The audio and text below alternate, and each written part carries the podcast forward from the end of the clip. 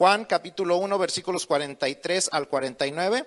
El siguiente día quiso Jesús ir a Galilea y halló a Felipe y le dijo, sígueme. Y Felipe era de Bethsaida, la ciudad de Andrés y Pedro. Felipe halló a Natanael y le dijo, hemos hallado a aquel de quien escribió Moisés en la ley, así como los profetas, a Jesús, el hijo de José de Nazaret. Natanael le dijo, ¿de Nazaret puede salir algo de bueno? Le dijo Felipe, ven y ve. Cuando Jesús vio a Natanael que se le acercaba, dijo de él, he aquí un verdadero israelita, en quien no hay engaño. Le dijo Natanael, ¿de dónde me conoces? Respondiendo Jesús le dijo, antes que Felipe te llamara, cuando estabas debajo de la higuera, te vi. Respondiendo Natanael le dijo, Rabí, tú eres el Hijo de Dios, tú eres el Rey de Israel. Señor, te damos gracias por tu palabra. Te damos gracias por tu amor y tu misericordia. Te damos gracias porque por medio de ella nos hablas a través, eh, nos hablas a través de ella acerca de tu Hijo Jesús acerca de aquel que tú enviaste a morir en la cruz por nosotros, a perdonarnos de nuestros pecados y a darnos de vida eterna, si tan solo creemos en Él, si tan solo lo seguimos. Así es que ayúdanos, Señor, para que entendamos tu mensaje, para que seamos mejores seguidores, mejores imitadores de Jesús. Father, as we read your word, we are grateful. We're grateful because through it you speak to us about the message of salvation. only through your Son, Jesus Christ. Only through becoming not only believers, but also followers of Christ. So help us become better followers. In the name of Jesus Christ we pray. Amen. ¿Pueden tomar sus asientos? Me encanta la historia que acabamos de leer. Yo no sé si usted la ha leído antes, pero a mí me encanta la historia de, que acabamos de leer de, de Natanael y de Felipe. Me encanta porque me enseña la simpleza, la, la belleza y la claridad del Evangelio. Jesús anda caminando, anda buscando a aquellos seguidores que tendría en su ministerio, encuentra a Felipe y le dice, ¿qué le dice? Sígueme, algo tan simple, sigue a Jesús. Y entonces Felipe empieza a seguir a Jesús, pero su reacción inmediata ahora es que decirle a Natanael, ven, Ven a conocer a este del que habíamos estudiado, de aquel que habíamos leído en las escrituras. No sé si se acuerdan que hace algunas semanas hablábamos acerca de cómo todos los jóvenes israelitas tenían que estudiar acerca de la ley y los profetas. Y entonces se acerca Felipe y le dice, ¿te acuerdas todo lo que leíamos cuando éramos niños? Mira, ya encontramos a aquel del que había sido profetizado. Y Natanael le dice, eh, ¿acaso habrá algo bueno que salga de esa ciudad de Nazaret? Y las palabras, la respuesta de Felipe es bien simple ven y ve. No le discute, no le dice, ¿cómo te atreves a decir eso? ¿Que no te acuerdas lo que decían las escrituras acerca de Nazaret y de Belén? ¿No te acuerdas todo lo que estudiamos? No se ofendió, simplemente le dijo, ven y ve. Y cuando Natanael responde a ese llamado, a esa invitación, viene, tiene un encuentro personal con Jesús y cuando Jesús le dice, yo te he estado buscando, yo he estado al pendiente de ti, yo sé dónde estabas recostado, yo sé el tipo de corazón que tienes, yo sé que en ti no hay engaño. ¿Qué es lo que la respuesta de Natanael? Versículo 49, por si no se acuerda.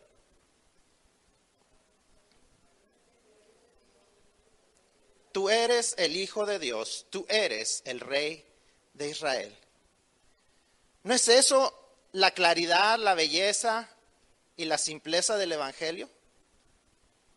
El reconocer quién es Jesús, el poder tener un encuentro personal con Él, y empezar a, ayudar a otros que puedan encontrar también a ese Jesús que los ha estado buscando, que los ha estado viendo. Hemos estado hablando acerca de esto en las últimas semanas y, hemos llegado a este punto. La semana pasada hablamos de acerca de la importancia de uno, cómo era tan importante aquel paralítico que, sus, que los cuatro hombres que lo llevaron ahí querían que tuviera un encuentro personal con Jesús. Y ahora vemos a otro individuo y vemos cómo un solo individuo es quien lo trae a Jesús.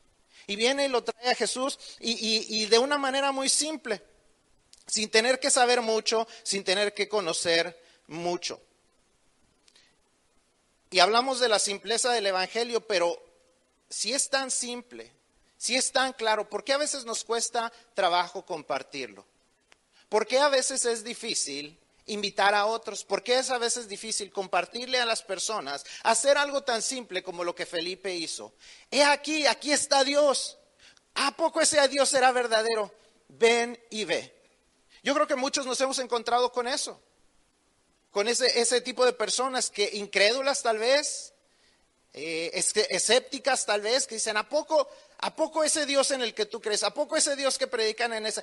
¿Cuál es la diferencia? ¿Que no todos son iguales? ¿Que no todos somos, somos hijos del mismo Dios? ¿Que no todos los caminos llevan al cielo? Y entonces a nosotros como que nos cuesta trabajo compartirle a la gente. Y, entonces, como nos cuesta trabajo, buscamos excusas para no hacerlo. Esta mañana vamos a estudiar cinco excusas que tenemos que reconocer en nuestras vidas y que, de las cuales nos tenemos que arrepentir. Ahora, hay más de cinco excusas que damos, pero si nos encargáramos de estas cinco, yo estoy seguro que más personas eh, podríamos traer delante de Dios. Y cuando hablo acerca de arrepentirnos, no hablo de ese sentimiento de arrepentimiento que a veces sentimos, que a veces decimos, ay, me siento bien mal porque no estoy haciendo las cosas. ¿Cómo me arrepiento? Dios no nos llama a ese tipo de arrepentimiento. Cuando la Biblia habla acerca de arrepentimiento, nos llama a detenernos, dejar de ir hacia donde vamos y comenzar a ir a otro lugar. Eso es el verdadero arrepentimiento, dejar de ir hacia donde vamos, detenernos y comenzar a ir hacia otro lado. Entonces, cuando hablamos acerca de arrepentirnos de estas cinco, eh, de estas cinco excusas, eh, lo que vamos a estar hablando es qué cosas podemos hacer de una manera distinta para no seguir usando estas cinco excusas y poder traer a más personas delante de Dios. So, I love this story. I love the story of Nathaniel and, Philip because it, tells me the, the clarity and the beauty of the gospel. Here's Philip. He's just kind of waiting around, and all of a sudden, Jesus is looking for his followers, and he says, Come, follow me. And then Philip starts to follow. But not only does he start to follow, but he also starts looking for other people that will follow Jesus. And so when he comes to, his, to, to Nathaniel, he says, Come.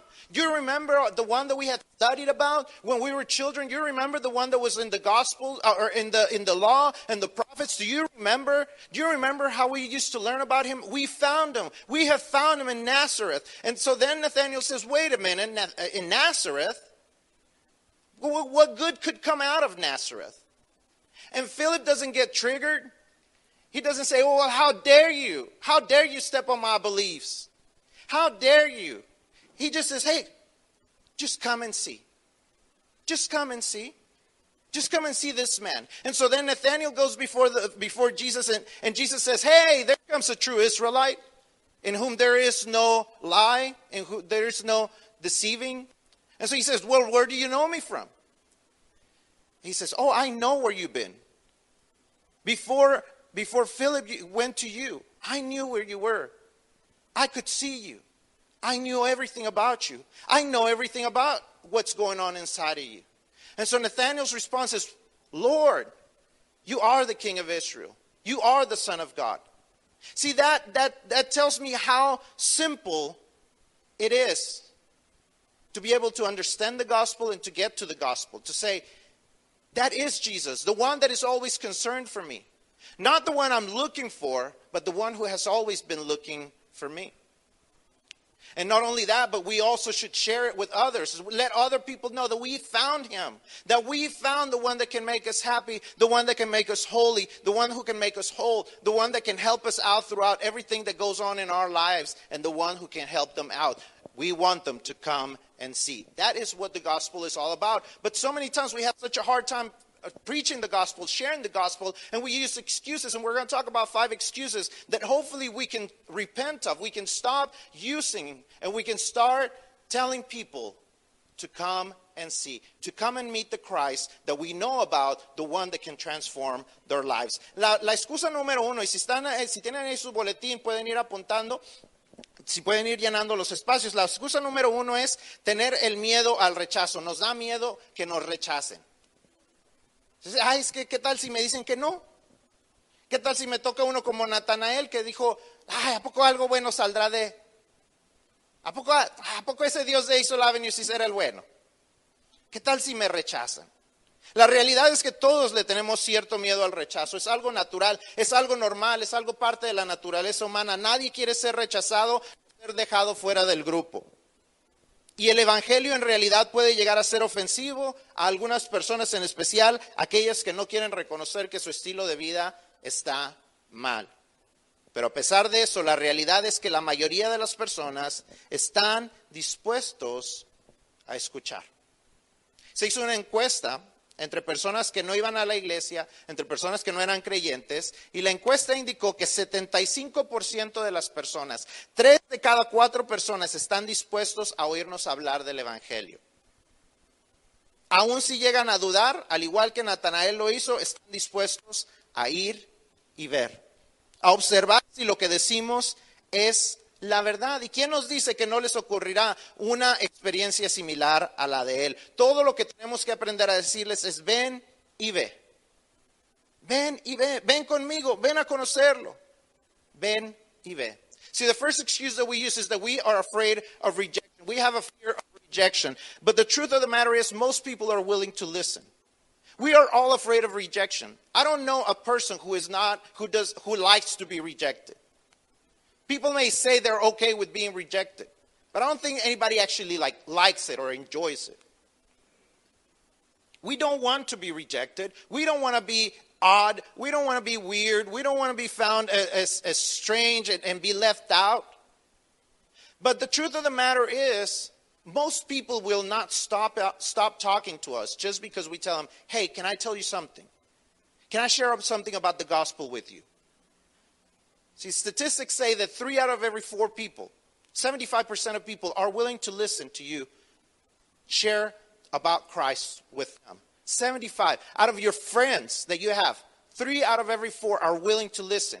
They may believe, they may not believe, but at least they're willing to listen. They will not reject you. I could tell you that the people that were here in the consulate during the week, we would hand them out little little flyers about the church and about what we believe. And I can tell you that out of about, I mean, we had over a thousand people come through. I would say probably less than 10 said, oh no, I don't, want it. Less than 10. Most people are okay with you at least sharing. So why don't we share? Let's start. Let's start sharing. Let's start making that invitation. Come and see. Come and see my life. Come and see what's going on. But sometimes that kind of takes us into the second excuse of why we are afraid of telling people to come and see. La segunda, la segunda eh, excusa que usamos es que perdemos el hábito de dar testimonio. Hemos perdido el hábito de dar testimonio. Si llegásemos con alguien, le contamos acerca del Evangelio y, y, hay esa duda, pero están dispuestos a escuchar, ¿podríamos decirle ven y ve? Si le dijéramos ven y ve, ¿podrían ver algo en nosotros? ¿Podrían venir y ver algo en nosotros? ¿Ver una diferencia en nuestra manera de vivir? ¿Ver una diferencia en nuestra manera de hablar? ¿Ver una, manera en nuestra manera de, una diferencia en nuestra manera de comportarnos a lo que el resto de las personas a su alrededor vive? ¿Damos testimonio en lo que hablamos, en lo que hacemos, en la manera en que nos comportamos, en lo que pensamos, en las cosas que apoyamos? ¿Hay una diferencia en nosotros? Yo hace muchos años, ya más de 20 años, yo trabajaba en una, en una compañía y, yo no le, y, y, había una señora ahí que era muy amable, pero, pero no era cristiana. Bueno, no es cierto, no era tan amable. Después se hizo muy amable cuando comenzó a ir, comencé a trabajar con un, un joven que, que, era cristiano y él sí le comenzó a, a compartir el Evangelio a ella. Yo nunca le compartí el Evangelio a ella. Y ella le comenzó a compartir el Evangelio y, y, y la señora cambió. Y luego yo, le, yo sí me le acerqué un, un, día y le dije, señora Raquel, perdóneme porque yo nunca le compartí el Evangelio. Me dijo, nunca me lo compartiste, dice, pero yo sabía que tú eras cristiano. Una de las, de las razones por las que yo creí es porque tú eras cristiano, porque yo podía ver algo diferente en ti. Entonces, nuestra vida siempre da un testimonio. Ahora, lo más correcto es que yo le debía haber compartido el Evangelio, pero por lo menos no fui una piedra de tropiezo que dijera que, que, Manuel, cuando le compartió el Evangelio, le hubiera dicho, uy, si, ese, si ser cristiano es como ser como Fernando, no, ¿para qué quiero ser cristiano? Mejor me quedo como soy. Todos los días podemos dar testimonio. Todos los días estamos dando testimonio. Entonces tenemos que acostumbrarnos a darnos el testimonio, a dar el testimonio correcto. A veces perdemos el hábito de dar el testimonio. Y, dar, y, un hábito es, es una disciplina, dar testimonio es una disciplina. Y yo no sé cuántos de ustedes son personas disciplinadas a, a hacer ejercicio, a leer su Biblia, a comer bien. Todo eso, esas disciplinas son se van formando con hábitos y esos hábitos se van formando haciéndolo de una manera constante, de una manera consistente, de una manera intencional. Y yo no sé cuántos de ustedes les ha pasado que ha tratado de empezar a, cambiar su manera de comer, a cambiar su manera de, gastar su tiempo. Eh, y, lo hace por un tiempo y de repente las ocupaciones y todo este, lo hacen dejar de hacerlo. Y perdemos los hábitos. Y esa es la mala noticia con el, con el testimonio. A veces dejamos de, leer la Biblia, dejamos de orar en público a la hora del lonche, dejamos de hacer esto, dejamos y dejamos y dejamos y dejamos el hábito de dar testimonio. La buena noticia es que, al igual que cualquier otro hábito, lo podemos retomar. Si queremos dejar la excusa atrás de que es que no estoy acostumbrado, pues acostumbrémonos. Comencemos a formar nuevas costumbres, comencemos a formar nuevos hábitos, comencemos a decirle a la gente que Dios les ama, que Dios tiene un propósito para su vida, que Cristo vino a morir para pagar por sus pecados, que Él es el único que puede dar salvación y vida eterna. Que Cristo Jesús vino para que nosotros pudiéramos creer en Él, poderle pedir perdón de nuestros pecados, poder darle el control de nuestras vidas y que entonces pudiéramos tener salvación y vida eterna. Ese es el Evangelio, tan, tan claro como eso. No, tal vez no estemos acostumbrados a hacerlo, pero acostumbrémonos a hacerlo, acostumbrémonos a compartirlo con la gente. See, sometimes we have a hard time with, with telling people about, about coming and seeing because there's not a lot to see in our lives. We tell people, oh, come and see. And then they look at us and they're like, well, see what? See that you act the same as everybody else. You, you use the same language as everybody else. You seem to do the same things and the same things that everybody says that are wrong, you're still doing them. See, we have to get used to witnessing, witnessing to others. We cannot lose the habit of witnessing. God expects us to be witnesses, good witnesses of who He is. See, we're all witnesses, especially if you're, if you're a person who is coming to church every Sunday. If you're a person who says that you're a Christian, you're a witness. So we should not be so much concerned about being just witnesses because we already are. We need to concern ourselves with being good witnesses so that people can see something in us. Just like Nathaniel said, okay, well, obviously there's something going on in Philip that I need to come and see. Nathaniel says, well, what is, what is it that, that, that, that Philip sees in this man from Nazareth that is making him Share it with me. And so he goes and finds out and has that personal encounter with Jesus. See, what is it that people can see in you that says, oh, well, you know, there's something that's going on in that person that I probably need to know about? That I probably need to hear about. We need to be good witnesses that are sharing who, what the gospel is, that are sharing who Jesus is, that, that are sharing that He is the only one who brings salvation, that He is the one, only one who can transform our lives, that He is the only one who can change their lives. But sometimes, just like, see, I said that that is a habit and we lose that habit. And so many times we lose good habits because we get busy. We get busy doing stuff. And so we, we're so busy that we lose a good a habit of good sleep or good eating or exercising. And, and just like every other good habit that we lose, we can always win it back if we're intentional, if we're consistent. We say, okay, from today on, things are going to be different. From today on, I will be a good witness of Jesus Christ. That's what we need to start doing. We need to start rehabbing, recuperating, recovering that habit of good witnesses. La tercera razón o la tercera eh, excusa que usamos es que estamos demasiados ocupados. A veces, al igual que como perdemos los, mal, los buenos hábitos del ejercicio y de la buena alimentación, es que estoy tan ocupado que no tengo cómo hacer de comer eh, cosas eh, buenas y entonces el McDonald's es lo primero que se me atraviesa y ya me agarra con hambre y me agarra cansado y eso es lo primero que como, porque estamos muy ocupados. Y de igual manera a veces no formamos el buen hábito de, testificar porque estamos demasiados ocupados. Nos ocupamos en los aparatos electrónicos. Ay, ¿cómo nos tienen ocupados los aparatos electrónicos? Nos ocupamos con el éxito personal. Dios nos bendice y, y, nos bendice con un buen trabajo o con un buen negocio y nos ocupamos y nos ocupamos. Y, y luego eh, eh, eso nos tiene tan ocupados que no podemos ir y testificar, que no le podemos testificar a la gente porque estamos tan ocupados. O, el éxito en ese trabajo, en esa compañía, o eh, eh, en ese negocio es tan bueno que nos empezamos a comprar que la lancha, que el carro, que el esto, que el otro, y nos divertimos, y todo lo que tenemos ahora nos tiene a nosotros. Todo lo de lo que somos dueños se adueña de nosotros. Y que el tiempo con la familia, y nada de eso son cosas malas. Pero alguien dijo, que si el diablo no te hace estar pecando, te tratará de hacer estar ocupado. Si el diablo no te, no te está haciendo ser una persona mala, tratará de hacerte una persona ocupada. Y las ocupaciones son tan peligrosas para nuestro testimonio como una vida de pecado. Porque dejamos de testificar, dejamos de decirle a las personas que hay un Cristo que quiere transformar sus vidas. Perdemos las oportunidades de testificar porque las cosas se adueñan de nosotros, las ocupaciones se adueñan de nosotros.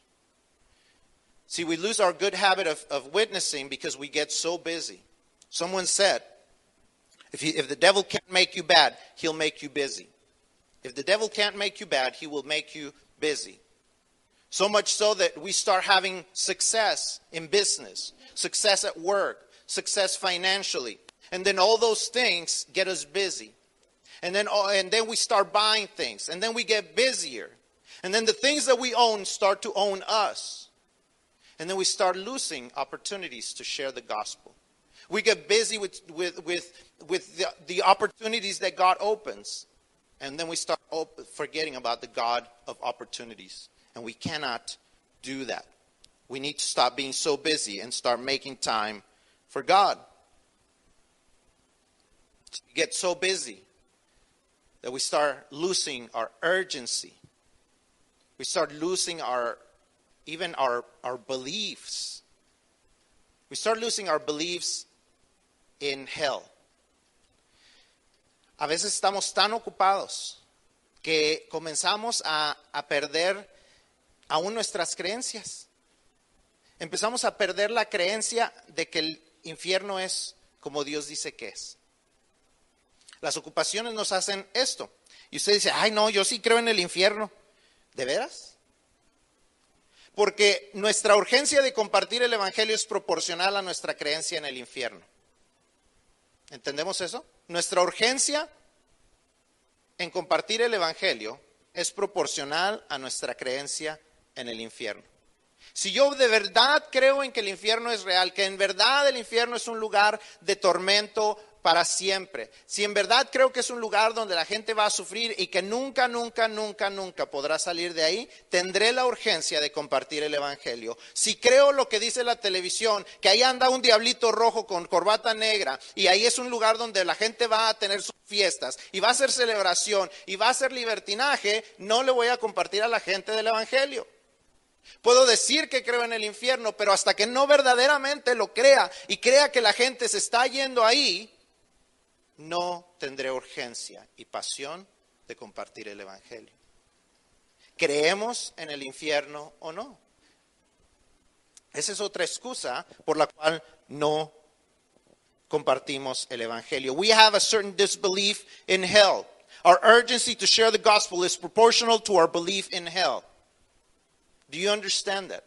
Our urgency to share the gospel is proportional to our belief in hell.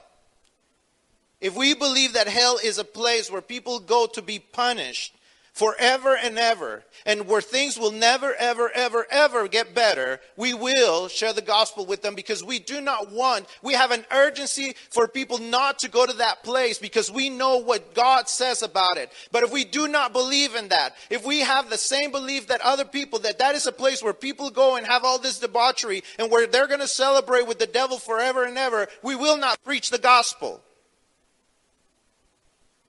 Our disbelief of what, the, of what hell is, according to the Bible, is what stops us so many times from sharing the gospel. If we truly believe it, we will be passionate about sharing the gospel with those around us. We will be passionate with telling people, come and see. If you do not see it, if you do not believe in, what, in the words I say, just come and see. Come and see. Make that invitation. Come and see. Come and see this Jesus. Come and see the Jesus I'm telling you about.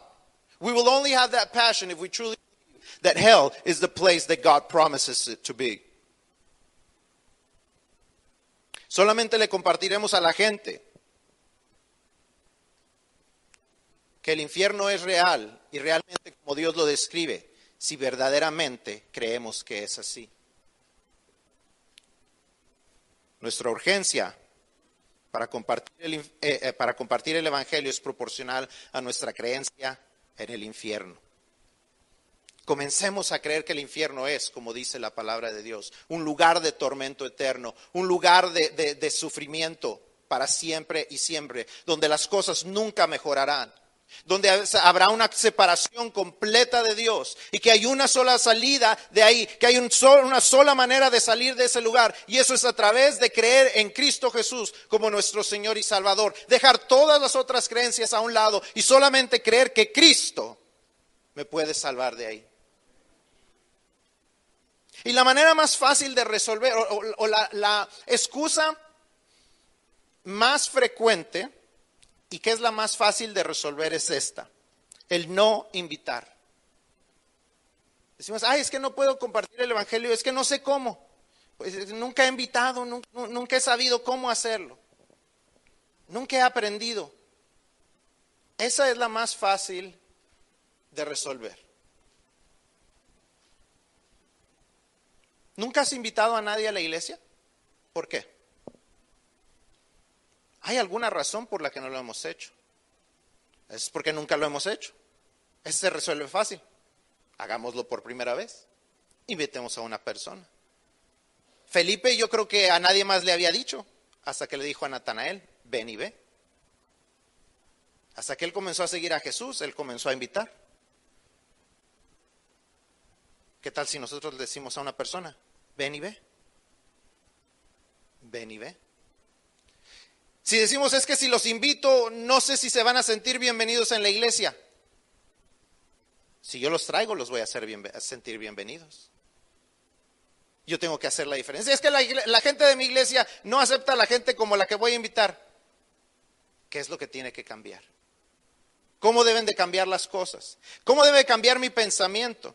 Cuando la gente viene del, la gente del consulado, yo siempre los invito y les digo, yo sé que cuando ustedes vengan van a ser eh, eh, invitados especiales no solamente míos, sino de toda la congregación. Toda la congregación los va a hacer sentir en casa y bienvenidos. Ese es mi deseo y eso es lo que espero que cada uno de ustedes haga y lo mismo que usted le diga a la gente que usted invite. Ven, y ve. Ven y ve donde hay una familia que te va a aceptar. Ven y ve donde hay una familia que está transformada. Ven y ve donde hay un lugar donde vas a ser amado. Ven y ve donde se predica la palabra de Dios. Ven y ve, ven y ve, ven y ve. ¿Qué puede ver la gente? Puede ver las vidas transformadas. Puede ver la gente que ha sanado de cáncer puede ver los matrimonios que se han recuperado, pueden ver las familias que estaban destruidas y han salido adelante, pueden ver, pueden ver, pueden ver, pero si no los traemos, ¿cómo lo podrán ver? No estoy diciendo que aquí todas las cosas están perfectas, no estoy diciendo que todas las personas de aquí están haciendo todas las cosas correctamente. Lo que sí sé es que vidas han sido transformadas aquí. Y tenemos que decirle a la gente, ven y ve. Una simple invitación. Como dije al principio, cuando Natanael empieza a hacerle preguntas a, Felipe, Felipe no se incomoda, Felipe no se ofende, Felipe no se intimida y dice, ay, ay, no, sé cómo responderle esa, pregunta, eh, no me la habían preguntado antes. Él simplemente le dice, ven y ven. A veces decimos, es que, ¿qué tal si me preguntan algo de la Biblia y no se lo sé contestar? Ven y ve. Ven y pregúntale a mi maestro de escuela dominical. Ven y pregúntale a mi maestra. Ven y pregúntale al pastor. Ven y aprendamos juntos. Ven y ve. Ven y ve. ¿Qué necesitamos hacer para que podamos invitar a una persona? See, the last excuse is, the, I think it's the most frequent one, but the one that's easiest to fix, which is that we just don't invite. We're not used to inviting people. Say, well, well, I've never done it. Well, start doing it. It just takes one person. Philip just invited one person. He didn't stand on a hill and start, start preaching to, to the hundreds or the thousands. He, he went to one friend. He went to a friend who was laying under a tree and said, Hey, look, let me tell you something. And then when his friend asked him a question that he had no answer to, he, he didn't get triggered. He didn't get intimidated. He didn't, all he said was, hey, just come and see. Look, I might not be able to answer that question. Just come and see. You, you judge for yourself. You see if something good can come out of Nazareth. You come and see. See, all that, all that you have to do is come and t- uh, tell people, look, come to my church. Just come and see. Just come and see what we've done. Just come and see the brother that, that was healed from cancer. Just come and heal this and, and see the sister that, that her life was transformed. Just come and see the brother that stopped doing drugs. Just come and see. Come and see. Come and see. Because see, that's what all these church people are for. None of them are perfect. But I know that there's transformed lives in here. I know there are lives that have been transformed by the power of Jesus Christ in here. And your friends and your family members, their lives can be transformed also. And all it takes is for you to say, Look, just come and see. Oh, well, what if they ask me a question I can't answer? Just say, hey, come and let's go ask my Sunday school teacher. Let's go ask the pastor. Come. Look, I don't know what the answer is, but come on. Come on Sunday and we'll go ask him. We'll ambush him at the end of the, uh, at, at, the, end of the service so he doesn't even know it's, it's, coming. And I might still not have an answer as a pastor, but I'll, I'll, I'll get him one. I'll try to get him an answer. I might even get him to, get, to come on another Sunday because I say, well, I don't know the answer, but if you come next Sunday, I might have it. And then he'll be here or she'll be here two, two Sundays. And who knows if during those times they have a personal encounter with Jesus, just like Nathaniel did. All you have to do is say, see. Look, I don't have all the answers, but just come and see. Just come and see. Come and see if something can change your life. You've already tried so many other things. Just come and see. Le podemos decir a la gente, ya trataste muchas otras cosas que no te han funcionado. Una cosa más que trates. Ven y ve, ven y ve lo que Dios ha hecho en la gente. Por eso en la mañana le dije a Abigail, por favor pon este canto de Victoria, la victoria mía es. Dice, ¿puedes creer lo que Dios ha hecho en mí? Ven, ven y, ven y ve lo que Dios ha hecho en mí. Tal vez no tenemos todas las respuestas. Pero a veces simplemente tenemos que decir, ven y ve. Felipe no se paró en un monte como Jesús lo hacía y comenzó a predicarle a los cientos, a los miles o a los millones. Él se fue, buscó a uno que estaba abajo de un árbol y le dijo, ven y ve. Nosotros no, Dios no, Dios no espera que todos vayamos y le prediquemos a las naciones, vayamos y prediquemos aquí en esta plataforma. Solamente quiere que vayamos y busquemos al que está abajo del árbol. Y le digamos, ven y ve. Ven y ve. Ven y conoce a Cristo.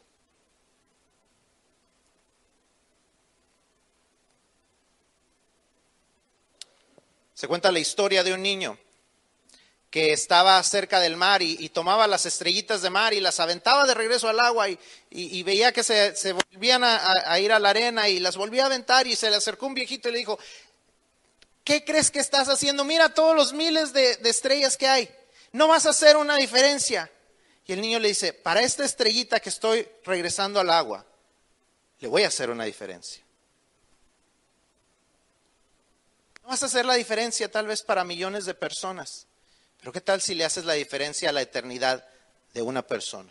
Esta semana cuando venía la gente del, consulado y los invitaba a la iglesia, aquí no les puedo predicar todo, porque pues no se puede predicar de esa manera. Lo que sí les decía era, ven y ve, ven y ve a la gente de la iglesia, ven y ve cómo vas a ser bien recibido. Y les decía, inviertan dos horas un domingo. Ustedes dos horas las pierden un domingo en ver un juego de fútbol, en ver una película. Invierte dos horas de tu vida y tu vida tal vez sea transformada, no solamente tu vida, sino tu eternidad. Podemos transformar, podemos, podemos participar en la transformación de una vida a la vez. Y le haremos la diferencia a una persona. No, este mundo ya no va a cambiar, cada vez está peor. Tenemos razón. Pero para esa persona haremos la diferencia. See, to end, I just want to quick, tell you a quick story. There was a little boy that was throwing little um, uh, starfish. He was throwing them back into the sea. There were hundreds of them on the, on the beach, and he kept throwing them one at a time. And so this old man comes close to him and says, What are you doing? You're not going to make a difference. Look at all these hundreds of them. You're taking, you're throwing them one at a time. And, and the little boy says, Hey, I'm making a difference for this one. For the one that's going to survive, I'm making a difference. I might not make a difference for the hundreds, but I'm making a difference for the one. See, God is not calling you unless He calls you to, to preach, and that would be great. If He's calling you to be an evangelist, that would be awesome. If He's calling you to be a missionary, that is great. But at the very least, He's calling you to make a difference to the one. To the one sitting next to you at lunch, to the one sitting next to you in school, to the, to the friend that comes over to, to play video games in your, in your house, to your neighbor, to the person that sits with you uh, on the school bus, to that one, to that one that is just sitting there and is waiting to hear that God has been looking for them, that God has been looking at them, that God knows what's going on inside them, just like He told Nathaniel. Just one, just one at a time. Just telling them, come and see, will make a difference for their eternity. God is calling us to be intentional witnesses. Dios nos está llamando a ser testigos intencionales, a, a te, intencionalmente testificarle a la gente. Testificar que hay un Dios que nos ama.